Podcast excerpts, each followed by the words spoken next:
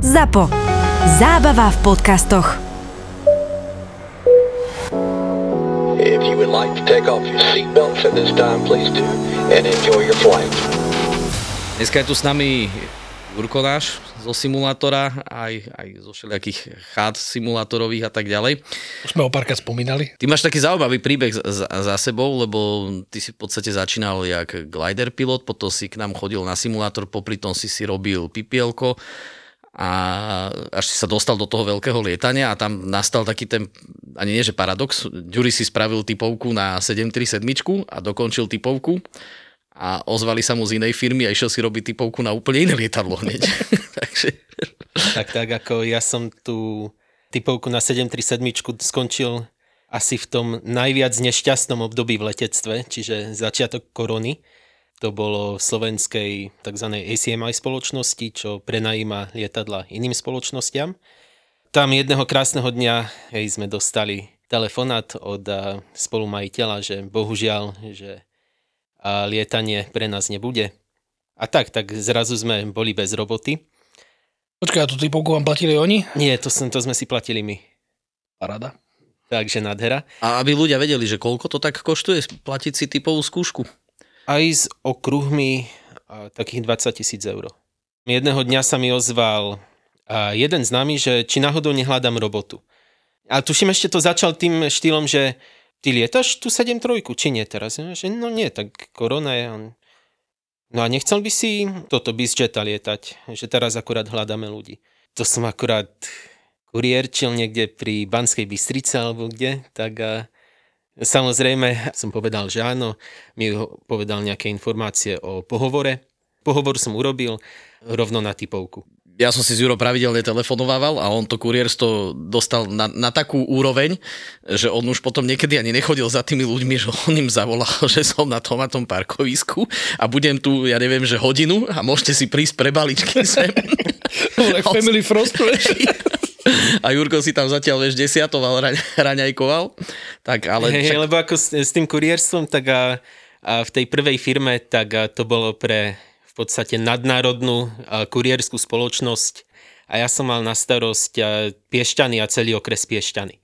Tým, že je to aj celkom ďaleko z Bratislavy, tak aj ľudia, čo potrebovali nejaké balíky pred obedom alebo čo najskôr, tak samozrejme do centra mesta som sa dostal až tak na obed po obede, takže to nestihali. A vždy ja som moju trasu začínal v Maduniciach. To už som sa potom s pár ľuďmi dohodol, že proste tam budem ceca o takej desiatej. Ak chcú, tak proste nech mi napíšu na WhatsApp, že proste dojdú si vtedy a vtedy. Pravidelne každý deň, možno 5 ľudí tam bolo, že chcú tie ich balíčky, tak to som asi za 10 minút vyriešil asi 5 zastavok, čo by normálne trvalo hodinu. A tak to bolo veľmi pekné. Tak, Juro robil nedovolené zhromažďovania, vieš? Hey, a to bolo počas tej najväčšej korony. Takže, ale však to toto by vedeli možno, možno chalani z podcastu Kurieris koho zaujímajú príhody kuriérov, tak hej, hej. Zapo má výborný podcast Kurieris. Dneska som sa smial tiež. Hey, good evening, folks. Uh, uh, this is the captain speaking. Welcome on flight uh, 971 to If you would like to take off your seatbelts at this time, please do, and enjoy your flight.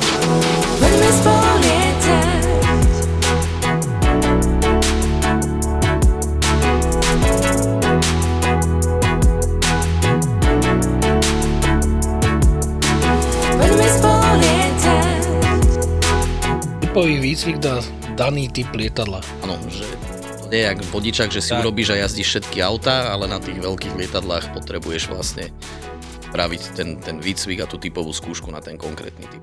Moja druhá je na Citation XLS Plus Cessna. V podstate taký mid-size business jet. My väčšinu letu máme bez letušiek, ale máme aj vo firme Zuzku, čo keď je treba, tak aj letuškuje. Potom si oni vlastne obsluhu riešia už sami, alebo, alebo ty musíš ísť. Buď alebo, hej, takže... Mm, Počkaj, ty obsluhuješ ako pilot za letu? Áno, áno. Keď už si v hladine. to je aký bizdet. Keď už si v hladine, tak aspoň nejakú kavičku alebo tak to im dáš. Ty si mi spomínal, čo ste to tam vy, vyviedli pri hasení požiara? Niekde na Zahorí to bolo, celé také centrum.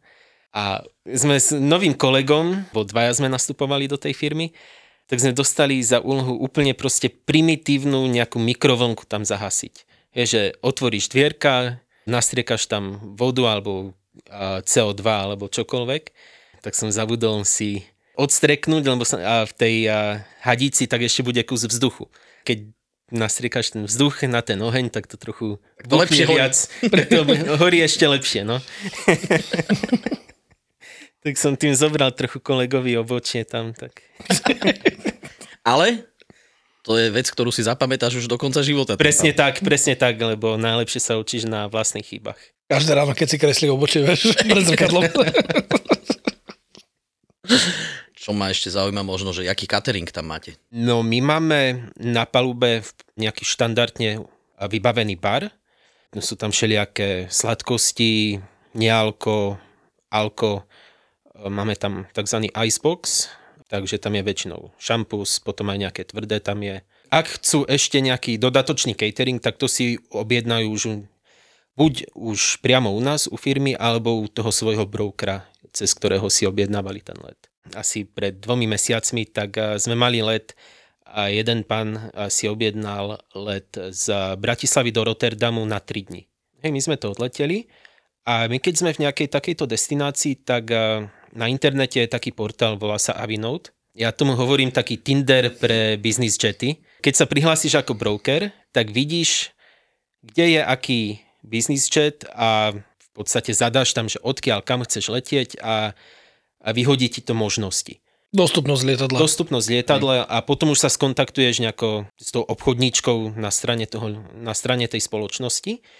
A, takže aj dosť často, keď sme v tejto destinácii, tak a, aj dostaneme nejakú správu z obchodu, že proste predávame takýto a takýto let, že sme to schopní odletieť, nie sme to schopní odletieť. Ako sme pristali v Rotterdame, tak už bola hneď požiadavka na let a Paríž-Londýn. Hej, o dva dní na to a potom z Londýna naspäť, naspäť do Rotterdamu pre tých prvých cestujúcich. To už je také, že už sa zariadiš podľa seba. Keď ti povie, povedia, že o dva dní musíš byť v ten a ten čas už s ľuďmi odlietavať z Le Bourget do Londýna, tak už sa podľa toho nejako zariadiš. Či tam pôjdeš to ráno, alebo či tam pôjdeš ešte deň predtým. To je aj celkom pekné na tom biznis lietaní, že je to také flexibilnejšie ale zároveň nemáš aj nejaký úplne stabilný harmonogram alebo, Nemáš alebo to rozpis, vôbec, čiže, to vôbec, to nejako... Čiže plánovať si podľa toho nejaké rodinné e, akcie a tak ďalej sa asi úplne nedá. To sa nedá, ak my na tom našom lietadle, tak my sme traja, dvaja kapitáni a ja, ako prvý dôstojník. A tam každý mesiac, tak tam si dáme, že proste aké dni chceme mať voľno. Podľa toho sa už nejako zariadíme, respektíve ak jeden A niekedy kolega... to vyjde, že? Niekedy to vyjde, väčšinou to nevyjde. Vy ste ako keby tri posádky na jedno lietadlo, hej? Traja piloti. No, traja piloti, tak. Hej, takže jedna a pol posádka. Jedna a pol posádky, hej. Jedna a pol. A čo zrovna kapitáni si zoberú voľno? Hej, hej, tak... A... Ďuri to musí letieť sám.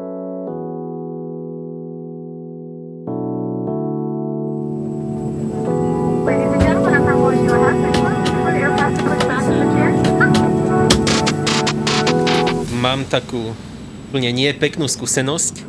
A chytili sme, a potom som sa dozvedel od kamaráta meteorológa, že to bola intrúzia suchého vzduchu. No dobre, to bude musieť googliť. To, a ja som si to musel Ja som googliť, ale nechceš do toho letieť. Absolútne nechceš do toho letieť. To bol akorát let z Malagy do Brna a niekde nad Severným Rakúskom sme to chytili a to bol asi prvý raz v živote, čo som niekoho počul, ako kričí, ako sa bojí o život. A to není úplne e, príjemné počuť. Potom si že to, to si kričal ty, ne? nie, nie, nie. Ale to som naozaj nevedel, že či lietadlo je ešte v jednom kuse, alebo nie. Lebo Čo to robilo s vami?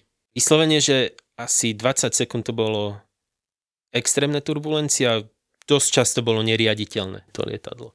A to už letíš na ruku asi vtedy. To ti Hej, to sa autopilot autopilot už- hneď odpojil sám. Hej. Ja to zdávam. Presne Robte si, čo chcete. Tak, tam bol overspeed, všetko, to sme potom vyklepaní sadli a cestujúci potom vystúpili. Blíčak, blíčaky naplnené? Neboli, neboli, Neboli? prekvapivo. Nie, keď sa až moc bojíš, tak nestihaš byť. Hej. Presne tak. Vtedy sa za- zatiahneš celý. Hej. Hej, hej, hej. Ty sa dostaneš tým pádom, že to lietadlo je menšie, jak tie Boeingy a tie, tie iné veľké dopravné lietadla, tak vy máte možnosť sa dostať aj na také celku zaujímavejšie letiska, na také, kde sa tým Boeingom nedostaneš. Presne tak. Pekná vec aj na tej XLS je tým, že má rovné krídla, tak môže letieť aj pomalšie, aj ti proste viac dovolí to lietadlo. Čo sa aj týka aj nejakého steep approach, čiže strmého priblíženia, hej, tým pádom nejaké let- letiská ako London City alebo Lugano, Sion, hej, to je úplne bez problémov. A takisto aj a, tým, že to letí trochu pomalšie a má to extrémne silné brzdy, tak a, nám, ako nám sa raz podarilo pristať na 400 metroch. Od bodu slušné. dotyku do bodu zastavenia 400 metrov. Samozrejme, ako všetky papierové vzdialenosti sú oveľa väčšie, ale v podstate, keď máš drahu okolo kilometru, tak dá sa tam pristať. Na, v jakej také zaujímavej destinácii si bol?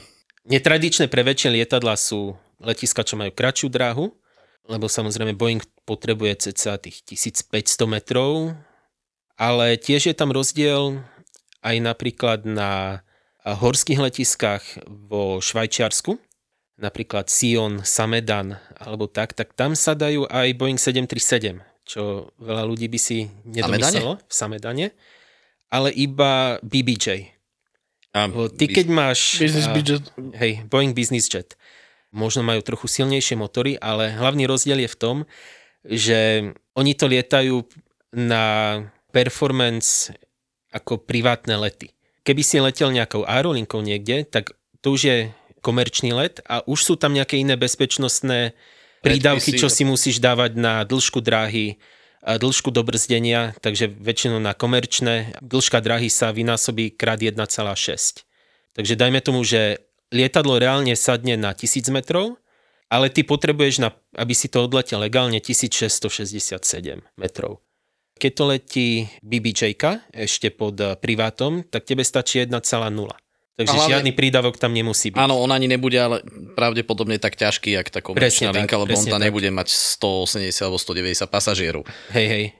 Takže... A to je vlastne verzia, to, sú, to je BBJ-ky sú zo 700 robené, tuším. Dosť často sú zo 700, ale máš aj 800-900. Ako z takých uh, trošku ťažších letisk, čo nelietajú Boeingy, tak uh, hej tie horské letiská v Alpách, potom ešte také dosť časté, čo sa lieta, tak je letisko Cannes, to je pri Nice. A tam je dosť zaujímavé priblíženie, väčšinou sa tam lieta tzv. circling, takže to je priblíženie z okruhu, takže urobíš priblíženie na jednu drahu, potom sa otočíš o 180 stupňov a pristaneš na druhu.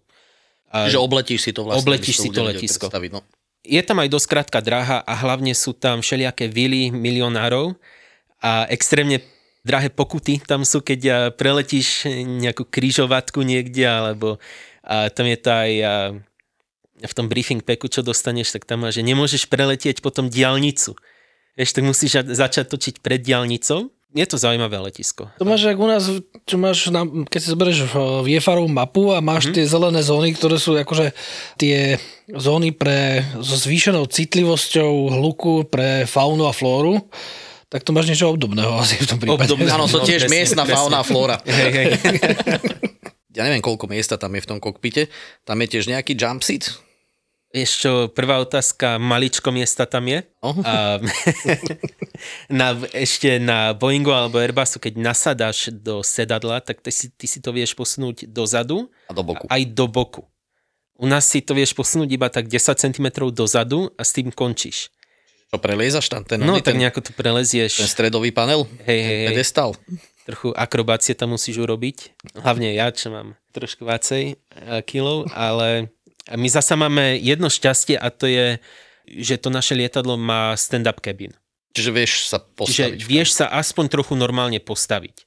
Keď už máš tých 1,80 m, tak a, musíš byť trošku skrčený, ale zasa niektoré lietadla v tej našej triede tak a, nemajú ten stand-up cabin, tak tam aj nejaká letuška. Predklone hlbokom. Vyslovene v predklone aj nejaká baba, čo má proste 150-160 cm, tak sa tam nevojde. A niekto, čo už má 2 metre, tak to je vyslovene Štvornožky ide rovno. no. Jumpsy tam není, tak v tom bol napríklad aj zaujímavý line training. Lebo väčšinou v aerolinkách, tak ty keď letíš line training, tak máš tam aspoň prvých pár letov, je tam kapitán, ty a ešte safety pilot za tebou samozrejme my sme to nemali, tak na tom kapitánovi je potom o to väčšia zodpovednosť, keď tam nafasuje niekoho ako ja. tak musí na mňa dávať potom dvojitý pozor.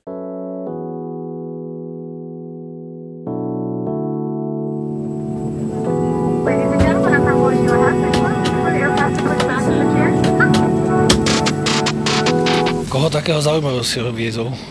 Aj od športovcov, hokejistov, fotbalistov, aj našich, aj zahraničných politikov. Dosť často cez leto, a tak my lietame aj, dosť točíme Chorvátsko, takže Split, Zadar, občas nejaký Dubrovník, tak potom aj dosť často v podstate aj normálnych ľudí, stále je to extrémne drahé to lietanie, ale keď už sa na to zloží 8 ľudí, tak už je to relatívne Není to až o toľko viac než 8 biznisových leteniek. Potom ešte dosť často, čo vozíme, sú aj všelijakí manažeri spoločnosti alebo tak, čo majú proste v okolitých krajinách všelijaké biznis meetingy. Hej, tak napríklad máš tiež nejaký príklad dám, že máš proste meeting najprv v Bratislave, potom v Budapešti, potom v Bukurešti, potom v Košiciach. Hej, a to všetko musíš stihnúť za dva dní. Hej, a linkami možno by sa to niekedy stihlo, veľmi často by sa to absolútne nestihlo. Tá flexibilita hlavne. Tá flexibilita je tam e, dosť veľká oproti e, normálnym linkám. My to máme tak, že keď letíme z Bratislavy a v podstate od e, kdekoľvek, ale tak pol hodinu pred odletom kapitán ide čakať cestujúcich a ja tiež pol hodinu predtým začnem zapínať lietadlo, takže oni keď dojdu nastúpia, tak spravíte vlastne tú bezpečnosť a zapínate motory. Hej. Presne, presne. A ja to mám rád, že keď eh, prichádzajú, tak už si pýtam clearance, eh, respektíve povolenie k letu a povolenie k spúšťaniu motorov. Ako náhle sa zavrú dvere, tak zapínam motory a všelijaké povinné úkony potom. Kapitán medzi tým eh, sa ich pýta, čo chcú piť, respektíve im urobí nejakú bezpečnostnú ukážku a potom také moje najoptimálnejšie je, keď kapitán si sadne, povie mu, dobre, after startup checklist je hotový, máme takú a takú odletovku, taký a taký kód odpovedača, všetko je hotové. Jediné, čo je, tak je briefing, urobíme briefing tej danej odletovej trasy z letiska a ideme. Ej, takže aj to je taký rozdiel oproti tomu veľkému lietaniu, že proste... Nečakáš. Aj nečakáš, ale ako aj posádka, tak je to skôr také individuálne než spolupráca pred tým letom.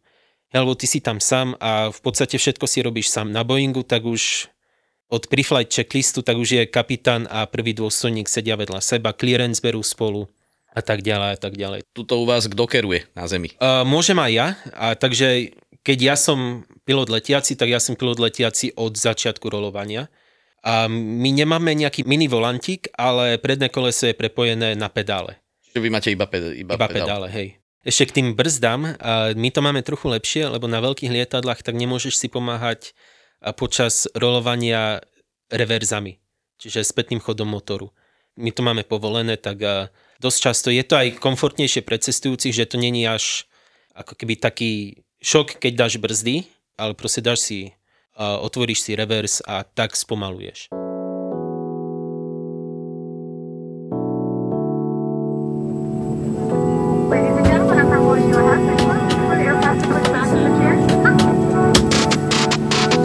Raz sa mi stalo, že proste na krátkom finále došiel borec, že a kde tu máte a, skrútku na víno? No, že v tomto šuflíku a potom vieš, podrovnávaš pomaly. Podávaš vývrtku. Vidíš, už keď sme pri tom partylete, High Mile Club, Čo, čo sa stane na palube, tak ostane na palube. ale dá sa to v tom malom lietadle? Všetko sa dá, len treba Všetko sa chcieť. dá, ako treba, treba chcieť, no. Pozri, máš tam tú kabinku a môže sa tam aj pripútať. tak, tak. Aspoň jeden teda, hej? Keď už je to takto na krátkom finále a robíme nejaké povinné úkony pri priblížení, takže approach checklist, tak tam je samozrejme jedna z tých vecí, pozrieš sa dozadu do kabíny, hej, že Kevin je checked and secured, hej. Ale keď už si proste v nejakých 5 tisícoch prilietávaš niekde do Londýna alebo do Paríža, eh, tak dosť často už nemáš kapacitu na to, aby si im povedal, vieš, že sadnite si, alebo dúfam, že už si dajú na to samotné pristáte pásy aspoň. Tiež sa stalo, že sme na finále, kde to bolo akurát v Budapešti, dvojhodinový let, už neviem odkiaľ sme išli, ale krásne už som si letel na ruku, proste krásne počasie a jedna, tri práva pred nami, krátke finále a zrazu master caution. Ešte v tých sluchátkach to tak zadunie, že čo to je? Sa pozrieš tam na CAS Messages, my to máme podobné ako v Airbuse, že proste Ti to ti aj povie, že čo sa stalo. Ešte povedzme ľuďom, že ten master caution je v podstate nejaký alarm, nejaké varovanie. Také varovanie, hej, že žlté, že není to ešte nič rôzneho. Ešte to je to Na to je červené, ten hej? červený alarm, ale ten žltý alarm je, no, že ako niečo abnormálne sa deje. A vidím, že lavatory door, kurník, že by to bolo otvorené a sa pozriem dozadu, že borec akurát išiel na vecko. My možno v 200 fitoch, no tak dobre, tak Mm. je na vecku. Keď to trošku tak akože prúčie posadíš, aspoň to z neho lepšie vypadne, vieš. No presne. Jak ďaleko to doletí, aký to má dolet, keď ste po špunty? Taký môj najdlhší let, tak to bolo z Bratislavy do Kaškaj. To je mestečko za Lisabonom. Portugalsku. lebo ináč by Ja, som... ja som Ja si som to tiež predstavoval, Hyundai si si predstavil, hej? Nissan. Či Nissan, Nissan, Nissan. Rozmýšľam, že kam s tým leteli. Počkaj, odkiaľ? To je, že Japonsko, vieš, ale. Kaška je asi ne. Ale to, takže to bolo taký štvorhodinový let. Napríklad na Kanáre, na Tenerife, keď sa letí, tak to už je medzi pristátím. Cyprus to doletí v poriadku, Egypt to doletí v poriadku. Ja poviem iba taký, takú príhodu, z, uh, robil som takú výliadku Mhm. a došiel čau, vieš, Audi A8 s babenkou, kravaťa, klasika, vieš. Mhm. A celý čas akože tak sa tváril, akože, že jeho frajka to vymyslela, vieš, akože celý ten let a tak chodil okolo sveta, že jak, jak, nejaký šáp, ne, že proste ako úplne zle. Mhm. Čak ako D40 aké krásne lietadlo Hej, hej. no, relatívne nové, akože ako naozaj vyzerajú dobre. Tak, hovorím, tak som si tak pomydlil do ruky, hovorím, no počkaj, keď ty poď, sedel vpredu, hovorím, tak počkaj, hneď, hneď ti to ukážeme, jak, jak to funguje. tak sme zlietli, asi po takých 10 minútach, už keď som sa teda dos- dostal niekde tak, že mimo CTRka, mm-hmm. hovorím, že teraz to chyť, ten knipel, tak to si mal vidieť, jak rýchlo začal rozvezovať tú kravatu a jak sa začal potiť. a nakoniec úplne, jak sme pristali už, ako nehal som asi 20 minút vytrapiť sa, mm-hmm. tak bol z toho Ako taký... beránok potom. Úplne, vieš čo, ďakujem, vynikajúci, super, krásne úplne iný chlap, akože než prišiel, vieš, ako najprv taký akože hore nose, Čavo, že no, jasné, čavo, manažer a na konci už bol úplne, že parťák, že pod na pivo, vieš. Ako však aj ja na simulátore ešte, keď uh, uh, som tam lietal s verejnosťou a došiel nejaký uh, typek. Najlepší boli, vie, že trochu polietali u, si, u seba na Sime doma, pozreli nejaké letecké katastrofy a mysleli si, že sú majstri sveta. Tiež keď ako nám na simulátor došli, tak tiež som si ich trošku vychutnal, ale uh, skončilo to väčšinou dobre, že potom si uvedomili, že ešte sa majú čo učiť. Juro bol úplne super inštruktor na simulátore, len on... Čo hovoríš v minulom čísle? Lebo teraz viac menej u nás nerobí na simulátore. Strašne veľa doprial tým ľuďom. On im doprial tým zákazníkom viac, jak si zaplatili. Čiže oni keď mali hodinový zážitok, tak s Jurkom to bol zážitok na 1 na 3 čtvrte hodiny. Čo by nevadilo, ľudia boli spokojní, mne to bolo tiež jedno, ale vieš, tam čakali ďalší, ktorý už e, preto 3 čtvrte hodinový mal ten zážitok začať. Takže a najlepšie bolo, raz sme leteli... Počkaj, ja už viem potom prečo, lebo on to takto nabaloval, tak musel aj tým druhým dopriať, vieš, Mhm. tak sa to presne nabalovalo a už Áno, áno. Pres, aby, presne aby tak. zákazník nebol nespokojný, vieš, tak ako to máš dobre A ľudia, keď chceli vysvetľovať, tak Ďuri proste on, on vysvetloval a on, on si išiel. A mali sme takého nejakého pána, ktorý bol u nás viackrát a ne- nejak niečo bol, že on potrebuje niekoho, že kto mu to poriadne vysvetlí, alebo tak. Tak sme sa na schvál dohodli, že dobre, dáme mu, dáme mu Jurka a ešte aj s Maťom sme ho tam dali spolu. A teraz však nášho Maťa, čo tu s nami chodí, tak on mele, vieš. A v dvojici s Jurom, tak neviem, už, už nechcel tuším inštruktora potom, že ktorý mu bude podrobne vysvetľovať, lebo od, odchádzal s hlavou jak belon. Ale, ale čo Ďuri spravil, najlepší zážitok s, s Ďurim na simulátore bol ten kapitán linkového letu. Vtedy prišiel náš kamarát Peťo, on už vtedy mal tú typovku na tú 737 a že on to teda bude letieť a Juraj mu bude robiť uh, ATC, čiže väžu, komunikáciu. A Ďuri ho uprosil, že vieš čo, že, že vymeňme sa, že však ty lietaš už reále s tým Boeingom, že tak ja si to odletím tuto s tým oným a že ty mi budeš robiť väžu. Tak Peťo, že dobre. Áno, to si pamätám. Peťo, Áno, Peťo, že áno. dobre, a celý ten zážitok je naplánovaný, takže trvá tak 3 hodiny. Ty s ním spravíš normálne od začiatku, že urobíš briefing, výpočet paliva, počasie, pozrieš všetko proste, sheet a teda. A ja som odišiel, 3 hodiny celý zážitok a volám asi za hodinu a pol tomuto Peťovi, že, že no čo, jak sú, jak sú na tom chlapci? A Peťo mi hovorí, že počúvaj ma, že ten chuj si až teraz len pýta clearance, že prešla hodina a pol a on si teraz pýta clearance, že ešte ani nenádzovali, ani nič nerobili, že ja mu idem vyjebať poistky za chvíľu. Tie kapitány toho linkového letu, tak to si človek vyslovene vychutnal a to sme dávali vždy aj na Ako posledné, tam už nikto nešiel po nás. Hej, na Sime. Takže ty vieš, že už za tebou nikto není a keď dostaneš aj nejakého zákazníka, čo sa o to zaujíma, a väčšinou to aj taký boli, lebo proste a je to drahý zážitok, tak keď už si to kúpiš, tak a, už sa o to aj trochu zaujímaš, chodila tam aj trochu iná klientela potom. Akurát toho chudáka v tej trucovni, kde, mal, Áno, áno, tak... kde bol zavretý to sa, nie je sám, vieš, a robil odtiaľ, odtiaľ ATC. Trucovňa sme to volali za to, že to bol taký kumbal, kde bol ten komp. tak to, robil dispečera, hej. vieš, 4 hodiny tam byť zavretý sám.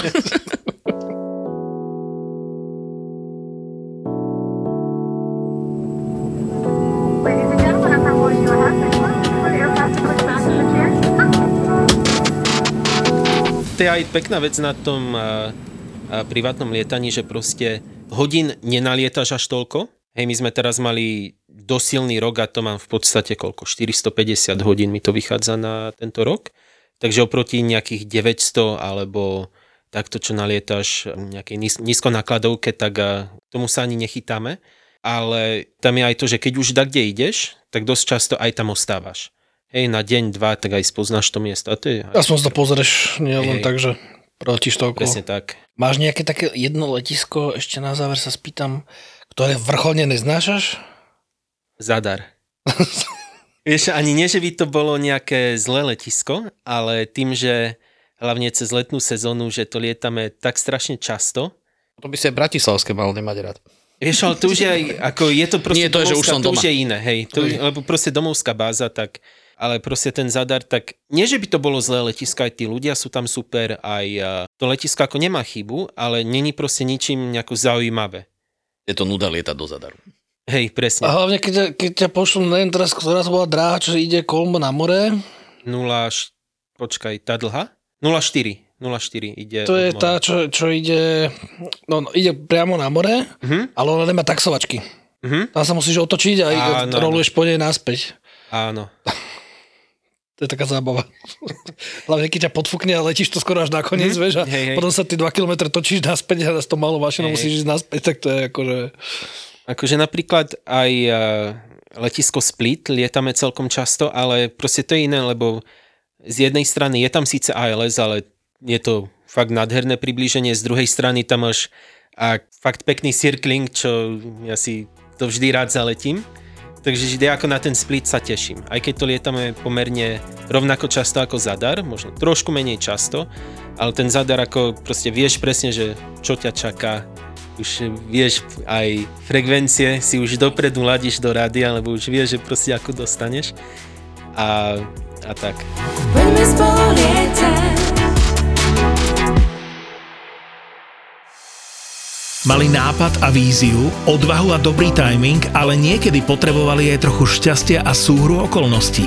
Veľa ľudí vníma štart do až, až keď začali tancovať naše škrečky. Málo kto vie, že to je po 9 rokoch vlastne budovanie biznisu. Je tu ďalší originál od ZAPO, podcast Mentalita Foundra. len founder CEO mohol urobiť to, čo on urobil teraz s Facebookom, s tým Meta a nikomu inému by to neprešlo. Tim Cook v Apple toto nemôže urobiť, lebo on nemá tú odvahu a nemá ani takú dôveru od shareholderov ako founder. Zakladatelia, foundry, ale aj biznisoví žoldnieri s mentalitou foundera. Ty nie si founder, ty si tiež akoby len zamestnanec alebo naherovaný profik. Musím sa zamyslieť nad tým, že si raz niečo vlastnom založiť, lebo ja som tu founders mentality vždycky, myslím si, že mal. Biznisové príbehy zakladateľov firiem, ktoré sa stali na Slovensku love brandom a dnes ich poznajú aj vo svete. Príbehy jednorožcov aj žralokov. Taká malá dušička, alebo skôr sebavedomo, že Akože mňa asi malú dušičku by nikto neuveril. O, akože je veľmi málo takých rozhodnutí, ktoré keď urobíš, tak okamžite sa všetko rozpadne, keď je zle. Dnes riadia veľké firmy s miliónovými obratmi, ale poctivo si to museli odmakať. Viktor chce spoznať ich mentalitu. Mentalita foundera. stále ti niečo šrotuje mozog a proste rozmýšľaš nad všetkým. Jak vieš? Cítim do z teba. V podcaste Mentalita foundera.